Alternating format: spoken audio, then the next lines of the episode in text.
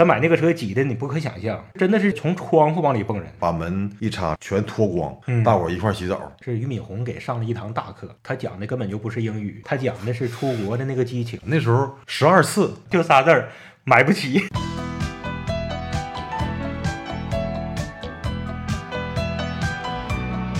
要么不整，要么整好。这里是不好整，两个不惑老爷们儿的闲聊电台。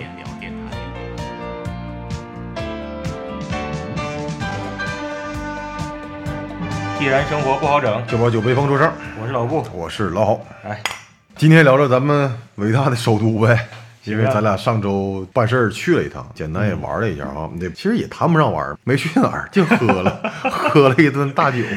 是差点把那点仅有的玩的时间也给耽误了，差点把那点时间也用来醒酒，我跟几个朋友喝了一顿大酒，哎，我好久没喝酒了，挺闹事儿，其实还算第二天给补回来了。给补回来了。嗯，要不然我现在估计心情还用 北京话或者东北话凹糟，是吧？啊，刚才老布提到喝酒，第二天那个差点有遗憾，就是我们本来这次去的时候就定了一个计划，想到奥森奥林匹克森林公园去跑一下，被称为跑步圣地。朝圣之旅。朝对朝圣之旅，结果第二天早上差点就没起来，真难受。不过后来还是连滚带爬的实现了，是跑了十公里，所以现在心情不好糟，不好了哈。不好糟了。所以说我俩在那儿就定了这期节目，咱们就聊聊北京，因为老布和我都有一段北漂的经历经历一晃也是二十多年，将近二十年前的事儿了。对，这二十年里边，前十年北京的变化是太大了。嗯，最近十年我去的不多奥，运但是呃零八年奥运会前后，对对，零八年奥运会是一个契机，是不？嗯北京借此 大变样。对嗯。然后最近的十年变化不如前十年那么大，但是每次去还是有新的感受，所以咱俩呢这次又重游北京，激起了不少回忆啊，是头脑中不少闪回，是然后也是感慨岁月流金，所以这期聊的也不光是北京，是咱俩的北漂经历，这回路过你曾经生活过的那地方吗？坐车，太巧了。当时你也感慨万千。那时候，哎，那个是哪个区？朝阳区还是哪个区？是海淀，海淀区。对哦，连续路过了几个大学，中国矿业大学、北语，嗯，然后是中国地质大学、航空航天大学，然后政法大学、北邮，这一条道 穿过好几个大学，其中就路过了我曾经住过的中国地大。北漂的时候，在地质大学的家属区租房子住。那个时候北京房价在海淀区那个位置多少钱？地大的家属区里，一个普通的教师的宿舍，大概是一百二十平吧，然后有三还合一百。二十元呢，一百二十平，那也不啊带那么便宜的，一百二十平，然后三个单间，三个人租，哦有一个小厅公用的，两千二，呃，两千一，就是一个人两千一还是三个人两呃，千一一个房子两千一，每个人七百，哎呦我天哪！一百二十平两千一，二十年前，而且海淀那个位置，离五道口特别近，几环内属于那个是三环外，四环内呗。四环内，北京的房价也便宜过呀，曾经啊一百啊，二十平，对啊，一百二十平两千多块钱，要现在那就没法想象了。没法想象是。但是当时吧，对于当时的我也无法想象。对，那时候反正嗯工资水平、收入也都低。你要是回头看那个时候北京的房价，那跟现在比，那简直是太低了。对会产生一种错觉，哎，我怎么那么傻呢？当时这么后知后觉呢？咋没买个当时北？京那么便宜，我咋没买个房子呢？但是啊，我当时看房价的感受，就像我现在看北京房价的感受一样，就仨字儿：买不起。二十年前买不起，现在一样买不起。那个时候是个小屁孩儿，刚到北京，工资一个月将近一万块钱。那个时候北京房价是多少我也忘了，但是肯定的望尘莫及，想都没想过。前两天正好刚听另外一个博客节目，几个北京孩子就提到那个天通苑，北京最有名的一个大规模的，好像是亚洲最大还是多大的？天通苑现在的租的房子，就是嗯你刚才说的一百多平或者一百平左右的三室一厅的房子，里面已经隔成几个几个单间儿。哦，那一个三室一厅里面，连厅里面都住的人。我的天，对，现在也就天通苑那块儿，对对对，因为北京的房价房租太高了，所以说有很多刚到北京的北漂，他只能住那种地方，就一个三室一厅的房子里面大概能住十多个人。我在北京住过两个房子，刚到北京住的是三元桥附近，三环以内，三元里那个地方挺热闹，老北京的地方。那个东三环是不？东北三环那块。对，东北三环哦以内是五百块钱，更便宜。那个也是三个人合租一个三室一厅，但是那一个小房子要更小，啥都没有，我就买了一个床垫子，也没有床架，就一个床垫，床垫子往地下一铺，屋里边只有一个桌子、一把椅子和一个床垫子。后来我自己买了一个特别简易的衣柜儿，嗯是布的，几个小铁架一支，啊，知道那种布的，就那么点儿东西，一个月五百块钱。然后后来搬到了海淀那边，变成一个月七百。我倒没见过那么小的房子，但是吧，我曾经去过朋友家，住在南城宣武那边，就更便宜了，而且他那个还是半打地下室的，我感觉。啊，北京有那种半地下的，啊，半地下的房子，我感觉沈阳这种房子还都少。对就像前年大火那个《寄生虫》那个电影，嗯嗯是不？那一家子不就是住在一个半地下室的，仅有的一个小窗户看出去是别人的脚是，别人的脚，对。那个个那个住的更苦。就我刚才提到，我前两天听那北京那几个孩子他们提到，现在北京的特别是比较偏远的地方，就是给那些刚到北京的年轻人嗯住的那些房子，基本上就是开门就上床。嗯，他有些床是需要啊你折叠一下门才能开开，我就已经小到那个程度了。太小了。其中的一个博主就说，他前几年四五年前在北京啊打拼的时候，就是租的是那种房子，没法想象，没法想象对，就更别说什么什么卫生间专用的什么玩意儿，基本上几个这十几个人、二十来个人用一个厕所、卫生间，男男女女的。你说这是进步还是倒退呢？多少年之前，嗯那种老北京的四合院，或者咱们老沈阳的工人村，每家都很小，然后共用厨房、共用卫生间，是不？四合院也共用卫生对间。对对对对，或者上海那种弄堂，有的时候都不愿意去卫生间，就直接在马桶上，然后出去倒去去洗对。倒马桶、洗马桶啊，嗯，那也比现在就你刚才说那种状况要好啊。对 现在二零二零年了，刚到北京的小北漂要住那种房子，再过几年可能又变化了。再过几年，刚到北京的北漂都得是训练自己另外一个新本领，得站着睡觉像马一样。那种站的地方更小，那种一个三室一厅，那我估计就不是住二十个人了，就一住一百个人都行，就跟笔筒似的。嗯，那提到住宿这个事儿，我那我当年在北京的时候比你能幸福点儿，就是至少是我我不用负担房租，公司有宿舍，哦但只不过我那个地方我上班和住宿的地方都比较远，在顺义机场边上，现在应该拆了，因为后来我也上网查了一下，嗯，那个地方叫顺义有有个叫天竺天竺村儿，天竺啊，天竺对，就是天竺天竺少女那个天竺，你太牛了，兄弟去哪儿？天竺。去天竺，呃，然后那个宿舍就是一个小四合院儿，哦。然后呢厕所是在院儿外面儿。哦。完了，里面我们就是一帮同事，然后有一个人一间屋的，有两个人一间屋的。哦一到洗澡的时候是最有特点的。北京夏天特别热嘛，然后屋里面还没空调，都是男的嘛，一个屋里面，一个院里面，把门一插，全脱光，嗯大伙儿一块儿洗澡，凉水澡就拿盆冲，拿盆接。啊，接完之后呢，趁着身上水没干，赶紧进屋躺下，可能借这个劲儿还能睡过去，要不然热劲儿一上来还得出来洗了，老热了，夏天。没有女孩进来呀？嗯，那那没有，不在那个院儿。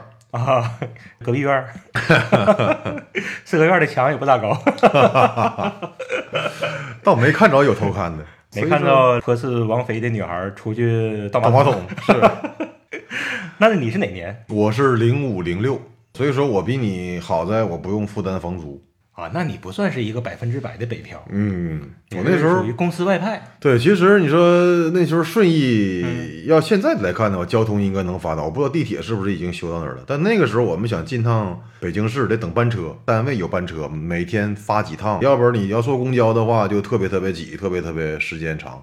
所以说我那时候嗯两次被派去，然后呢，加一起能待了一年，不到一年吧。嗯，就真正到北京市里去玩了，去溜达了，应该不超过十次，一个月左右能能一次，基本上都在郊区待着来的。哎呀，那对你来说也算是抓心挠肝的。啊对因为也愿意逛小胡同嘛。是是是眼看着小胡同逛不着，只能逛顺义的胡同。哎呀，真是的。那你那时候交通呢？我印象里面应该是北京那时候，地铁两块钱随便坐，对，公交车你要刷卡的话四块钱啊，不四毛钱。不一样。那个时候我记得长安街上还有有售票员的公交车呢，就是哦吗老北京女的那种售票员然后。一进站的时候，把身子探到外面，拿手拍那个车身，呃咣咣咣咣咣啊的。一个个一个比一个横，但是呢，就是说刀子嘴豆腐心那种，都挺热心，嗯，就是嘴上比较硬，就是嘴上相当硬。但是我也不怎么去长安街，但我做过，我那个时候主要是做三百，嗯，有我知道，我当时对工作单位是在西北京三环西北蓟门桥那边儿嗯嗯啊嗯，，我住在三元桥，住东北，上班西北，我就坐三百。整个的路程是三环的四分之一嘛，嗯，三三百那个车太有名了吧？我听说过，我听说过，特别挤是不？太挤了。三百那个车是北京的那种老公交车的遗物了，超长的，中间带那个软连接那种那种车厢对呀、是不中？间带软连接。以前沈阳也有那种嘛，嗯对特别长的，现在没有了，现在北京也没有了。他那个车又旧又破，行驶路线长。三环在北京是极其主要的交通要道，因为这些普通北漂住的一般都是离三环近，嗯房租能便宜，嗯，对不？你要是住在二环，东城西城，那就贵了。那就贵了。对，所以大伙图便宜，住在三环沿线，三环上面其他的车都是开一轱辘三环，然后可能就拐到别的地方去了，就是三百，就在三环上耗啊，它是 一开一圈三环一圈儿呗。啊，有内环车，有外环车，哦。一开一圈，一开一圈，坐一次车当时是多少钱来着？几几毛钱吧？我记得是四毛钱，是不好像是。嗯所以呢，大伙儿都抢着坐那个车。那个时候挣那点钱，坐一个五毛钱的车和一个坐一块钱的车，心情真是不一样。一块钱是有空调的呗。一块钱有空调，舍不得坐。现在看来不可思议，但是当时呢，真是咬牙挺着，嗯不敢每天都坐一块钱的空调车，不敢。能省点儿是点儿，因为挣的太少了。嗯那点上边的水儿就那么几滴的，我下边还能怎么往外漏呢？说漏不出去，就是使劲算计着。我是一般熬两天三百，我才能心安理得的坐一次空调车。心安理得。对啊，我才能心里边有底，坐个空调车，坐完一次空调车，就算我再累，我也去再挺两天三百。嗯，三百那个车挤的你不可想象，我当时怎么就没照过几个照片呢？当时反正也没有智能手机，嗯，真的是挤的从窗户往里蹦人，我倒是真见过，是真事儿，但是不是总发生，我就见过一两回，每次都发生的就是那下边真是得往上推，为了自己上去，你得使劲儿把前面的人推上去。就体重轻点的人是被前面和后面人给架上去的。对呀、你的双脚离地你，脚根本就沾不了地儿。双脚离地的智商就能占领高地对，就。能就能占领高地。我就被人架上去好 架上去好几次，到了车里边脚都不沾地儿呢。哎呦我去！可能一直到了金门桥，我脚才落到地上。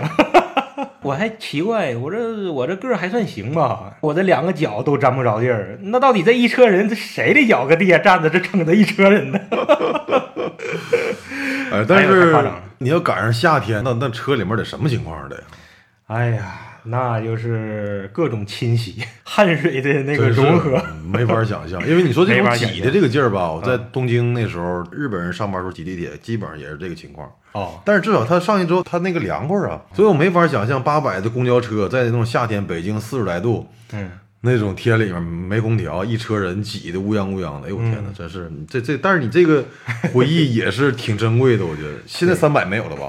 估计可能也有吧。那车况肯定车况肯定就好，肯定换新车了。对对对对，也不可能那么太加长了。那个车真能悠起来，就像迪士尼乐园里边那个什么弹簧狗似的。哦，百度一下看看三百现在还有没？我估计这么经典的路线应该还能有，还有票价是两块到十块了，一想司机也不容易，售票司机员都得搁车里面挤着。对，北京的三环一圈有多少公里啊？我也不知道，三环怎么也得四三十公里吧，得呀，至少的吧。差不多。沈阳的一环还三十公里呢，正好我这一边录节目一边百度百科一下，三百路全长四十九公里，五十公里，开通于一九九六年九月三号，二零零七年开通快车。多在高架桥上开，可能。对，可能停的站也比较少，对，你，这算是见证了我是见证了三百三百的一最难的车段。历史。我坐那批车肯定是三百第一批车，哦一九九六年开吧，对不？我是二零零一年，对对，所以我就受不了了这个，所以我就在三元桥住了一个半月，落荒而逃。啊，然后就搬到后来你刚才说那个位置呗，，那个位置离公司近呢、然后就可以不用挤三百了呗。啊，我就不挤三百了，哦然后就坐别的公交车了，就解脱了。对，我觉得北京那种路况还是骑车最好，要不就是坐地铁。当时的地铁，你说那个线就三条线，正好经历了北京十三号线开通，是北京开通的第三条线。那时候一号线、二号线和十三号线是不？对，不知道他这个地铁线路是怎么定的。嗯，他先把十三号修了，因为那个时候北五环吧，嗯那个叫什么观来的，好回龙观呢像是回龙观，我搞就特别好像有大的一个居住小区，对不？嗯嗯，然后还有望京，望京，望京那个时候也是刚开发，嗯，回龙观区也成为一个北京新兴小中产的购房圣地了。哎，那时候有天通苑没？差不多吧？哎，天通苑是不是也在有可能也是刚起步。那刚起步？对，现在天通苑已经发展成老大规模，好几十万人，好能对，反正人数特别多。反正回龙观当时就是北漂几年的人，一说有买房梦想，言必及回龙观，因为能买得起，凑合首付挤一挤，然后每月还点贷款。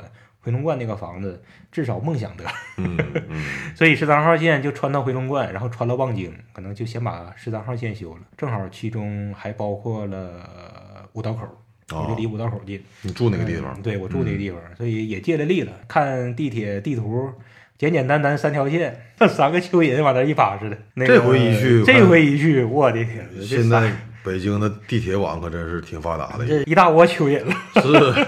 一大窝蚯蚓，没心没肺的乱七八糟往那一趴。这回我俩去办事儿，然后跟当地朋友也聊了一下，比如路过哪儿，我就习惯问一下这地方嗯多少钱，一整就十多万，一整就十多万啊！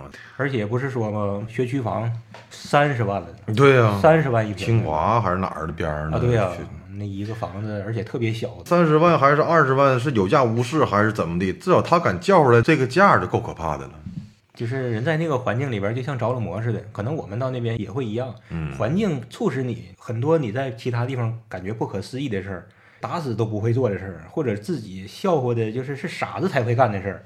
到了那个环境之后，咱也一样。我俩都喜欢北京，特别是我是北京那种胡同啦，特别特别喜欢。但是你要让我长期搁北京生活，我肯定不在那儿干。我觉得北京、上海这几个大城市的当地人生活的幸福指数，我觉得没有咱们高，没有我们高。还真是，各种房贷的压力，买个车还需要摇号，两三千分之一的几率。啊我想买个车还需要等着摇号。你像上海的买个车，你还得买个牌子嗯嗯然后去哪儿齁老远，啊。对呀、太大太大了。好地方挺多，但是呢，你可能好不容易休息一天，一天只能奔一个地方。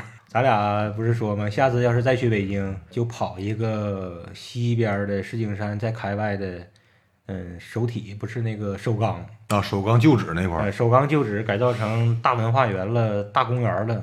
听说那块儿也是跑步圣地。嗯嗯，下次咱去个那个地方吧。不过那个地方也只是一天，也只能安排那一个项目，太 太远了。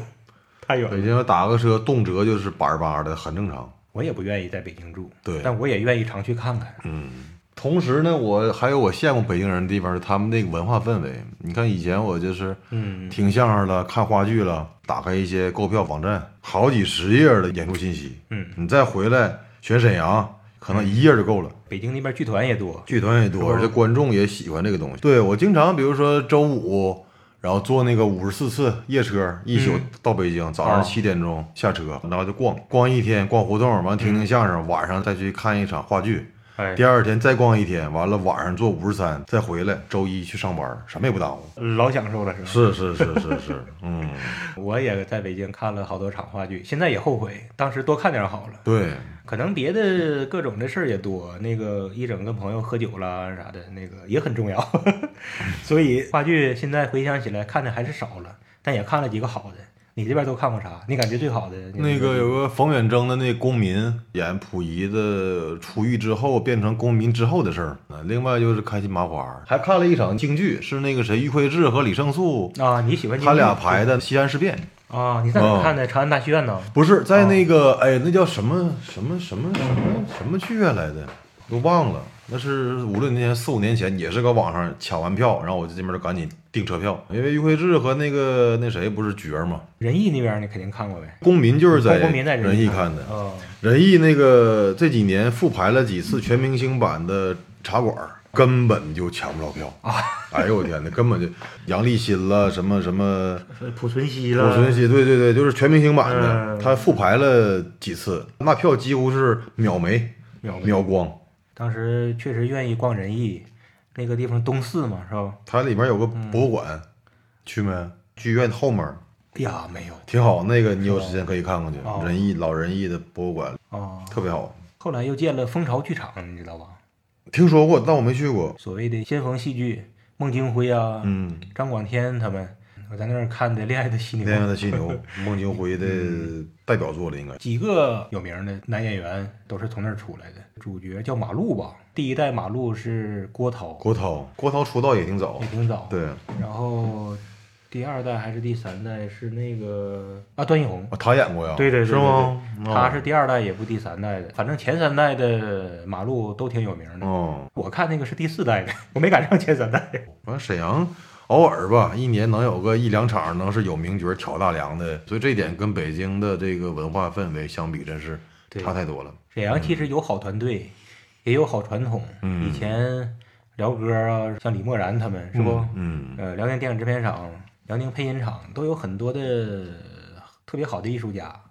这个观众氛围可能不行，那个没有人追捧。对，在北京观众这边认，所以那边乐团也多嘛。北京那边地下的小乐团无数啊，太多了，而且小剧场太多了。我记得很清楚，在哪个什么剧场根本就叫不上啥名儿，看了一个是哪个学校的剧团自己拍的，乔治奥威尔那本书叫《动物庄园》，特别好拍的，就是一帮学生，所以那边玩这个东西的也多。还是说有那个氛围，有那么多人在北京的地下室里面蛰伏那么些年，也不出名，也没钱，但是他还是在玩这个东西。市场是一方面，可能还是有这个文化氛围。有多少个现在知名乐队当初都在北京，都住过地下室？不愧是方方面面都是首都，文化方面当仁不让的老大。你也听过相声没？嗯，相声听过郭德纲。德云社那几个小剧场我都去过了，前门了、张一元了，基本上都去过。后来我对德云社相声一般了，我觉得一是没有太有名的角儿了，都是那帮孩子说相声，很难碰着个有名的。我嗯那我看过，我看过高峰、栾云平的现场，看过那张鹤伦，这也就是比较大的腕儿了，其他都是学徒呢还。所以后来我就开始听连丽如那个北京评书，哦，王月波、连丽如，每周六哦他们在前门有演出。北京评书不是那个北京的非物质文化遗产嘛？所以说北京市政府给他们也很大的支持，让他们免费用剧场，票价也比较亲民。我开始听的时候还三十一张票呢，嗯，后来涨到四十。每周六下午三个人。开场呢，有叫梁梁燕的，好像反正也是连丽如的徒弟。嗯，连丽如说第二段，说过东汉，说过三国。王一博说第三段，《聊斋》啦，《雍正剑侠图》。嗯，我觉得那个氛围也是特别好，三十块钱买个票，到里面再买壶茶、买壶茶毛克，哎呦，我特别有感觉。北京评书还真是有很多外地人特地去听去。稍事休息，听老布和老好继续整。继续整。哎，你小时候去没去过北京？小时候或者去过我说你第一次去北京？那时候十二次，那次我才十二岁嘛，就是印象不太深了，就记得什么去长城、八达岭、嗯故宫，哎呀，这么一说，我还没去过长城呢，是吗？故宫也没进去过。我去，北京故宫我能去了四五回了，我都。北京故宫我我真是建议你进去看看去。啊，嗯一天能完事儿？能完事儿，能完事儿啊、一天够了，一天你已经可以看的比较细了。最良心的就是门票，这么些年一直都六十一张票，那真行，就不涨价。对，那真行。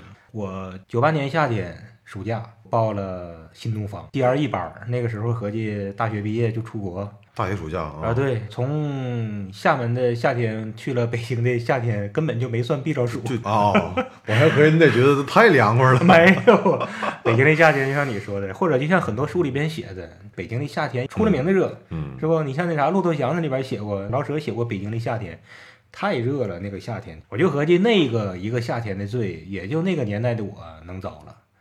那个时候二十一啊，才呀，吃得了苦，穷学生，再便宜的宾馆也都舍不得花那个钱。那时候有那个传统，去北京读新东方，就是弯门盗洞子的，找到读北大清华的同学去蹭他们的宿舍，蹭他们铺位。哦，那就不花钱，他们都放假回家了，哦床没有人住，但是宿舍里边一个假期也都爆满，没有天天有一张床是空的，都是外地的。全是外地，全是去读新东方的。那个时候哦新东方已经有名了，我不知道新东方是哪年成立的，那个时候可能还算是稍微比较早，九八年，新东方连自己的宿舍都没有，连自己的教室都没有，不像现在那都太正规了。对啊，当时全是用的什么北大清华边上那些五道口那附近的那个破旧的厂房。厂房工地那个中国合伙人的电影不是演的是对呀、新东方？就演的新东方，嗯一模一样的，是吗？就用的那种。然后老师拿大喇叭讲课，就有一次条件好的是俞敏洪给上了一堂大课。哦，你还赶上过他上课呢？俞敏洪那个时候已经不咋上了，他每个好像是一个暑期，他就上嗯一堂大课。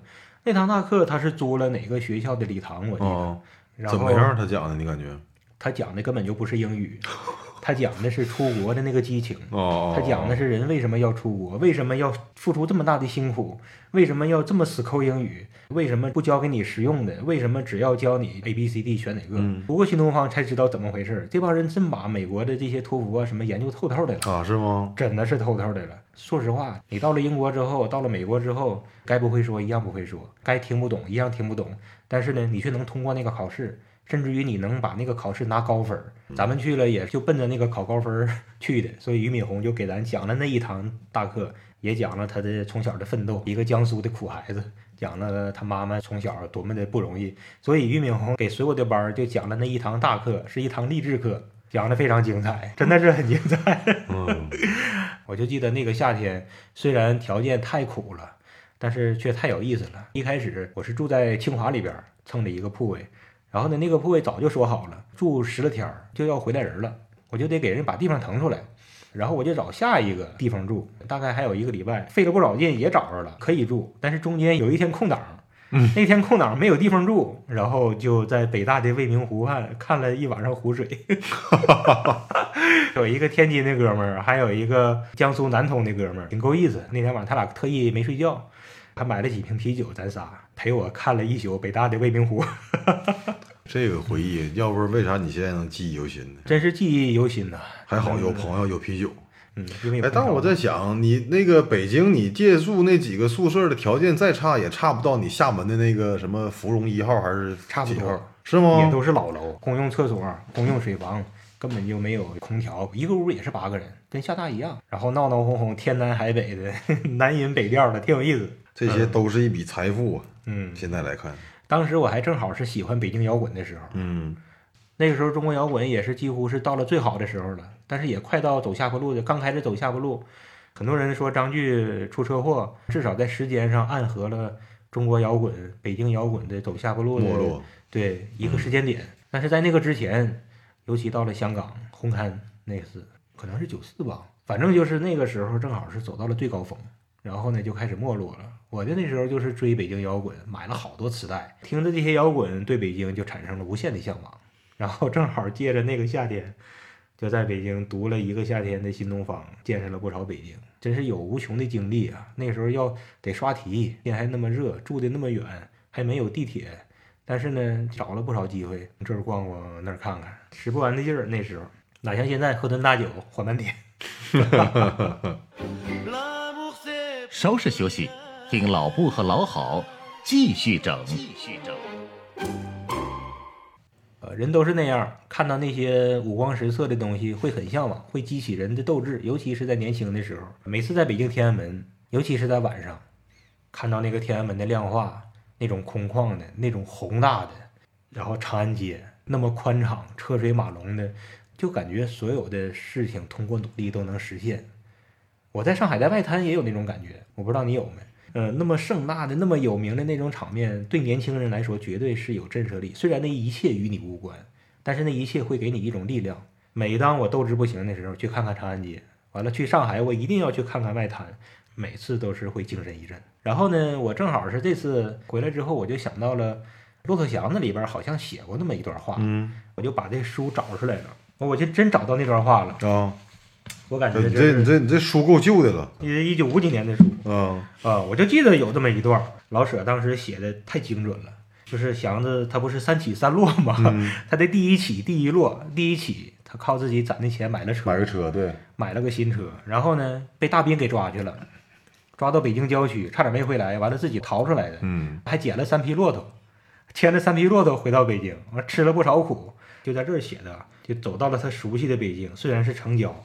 这段话我读一下啊，在节目里啊，好，看见了人马的忙乱，听见了复杂刺耳的声音，闻见了干臭的味道，踏上了细软污浊的灰土。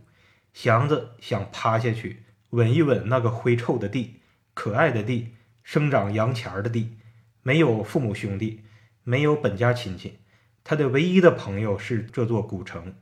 这座城给了他一切，就是在这里饿着也比乡下可爱。这里有的看，有的听，到处是光色，到处是声音。自己只要卖力气，这里还有数不清的钱，吃不尽、穿不完的万样好东西。在这里要饭也能要到荤汤辣水的，乡下只有棒子面。才到高亮桥西边，他坐在河岸上，落了几点热泪，嗯嗯，是吧嗯把命逃下来了，回到北京，他是这么的感动，这么的高兴，他恨不得去亲一亲那个北京那个地 虽然这些财富都与他无关，虽然那些财富他还没挣到，但是至少那大把的机会在他那块儿了，是对吧？对，这就是北漂的心态嘛。老舍在多少十年以前就写出就已经，写到这八九十年之前就写出这种心态了。那个钱虽然还没挣到，现在没挣到又能怎么样？但是至少机会摆在那儿，你在这块儿的要饭也能要着个辣的，是吧？要着个荤的，你也比在乡下吃棒子面强。说啥也不能回乡下。后来祥子他不是被虎妞给胁迫，嗯，他也想过回去嘛，或者去什么其他的城市，去个天津，这会儿他还是离不开北京，对，从一些偏远山区出来的，或者真没退路，所以他只能硬挺。真是你这话我，嗯因为小时候我没看过，所以啊说这话我也没听过，但是确实是能契合现在北漂一族的那种心态。放到今天还是这段话还是管用。对，这期咱们就先聊到这儿呗。北京之旅给我们对于当年北漂生活的一点回忆。一点回忆，一点感慨。那个时候去北京坐一宿卧铺，现在去北京两个半小时时，对，到新开的北京朝阳站，北京朝阳说多快？，对，那个时候去北京打电话还得合计合计，哎呀，长途挺贵的。现在找个 WiFi，一个微信电话对，不花钱。嗯，呃，你说一切的变化，到北京坐地铁哪儿都能够上，又快。以前咣当咣当公交车挤得要死。感谢时代的进步。来，来，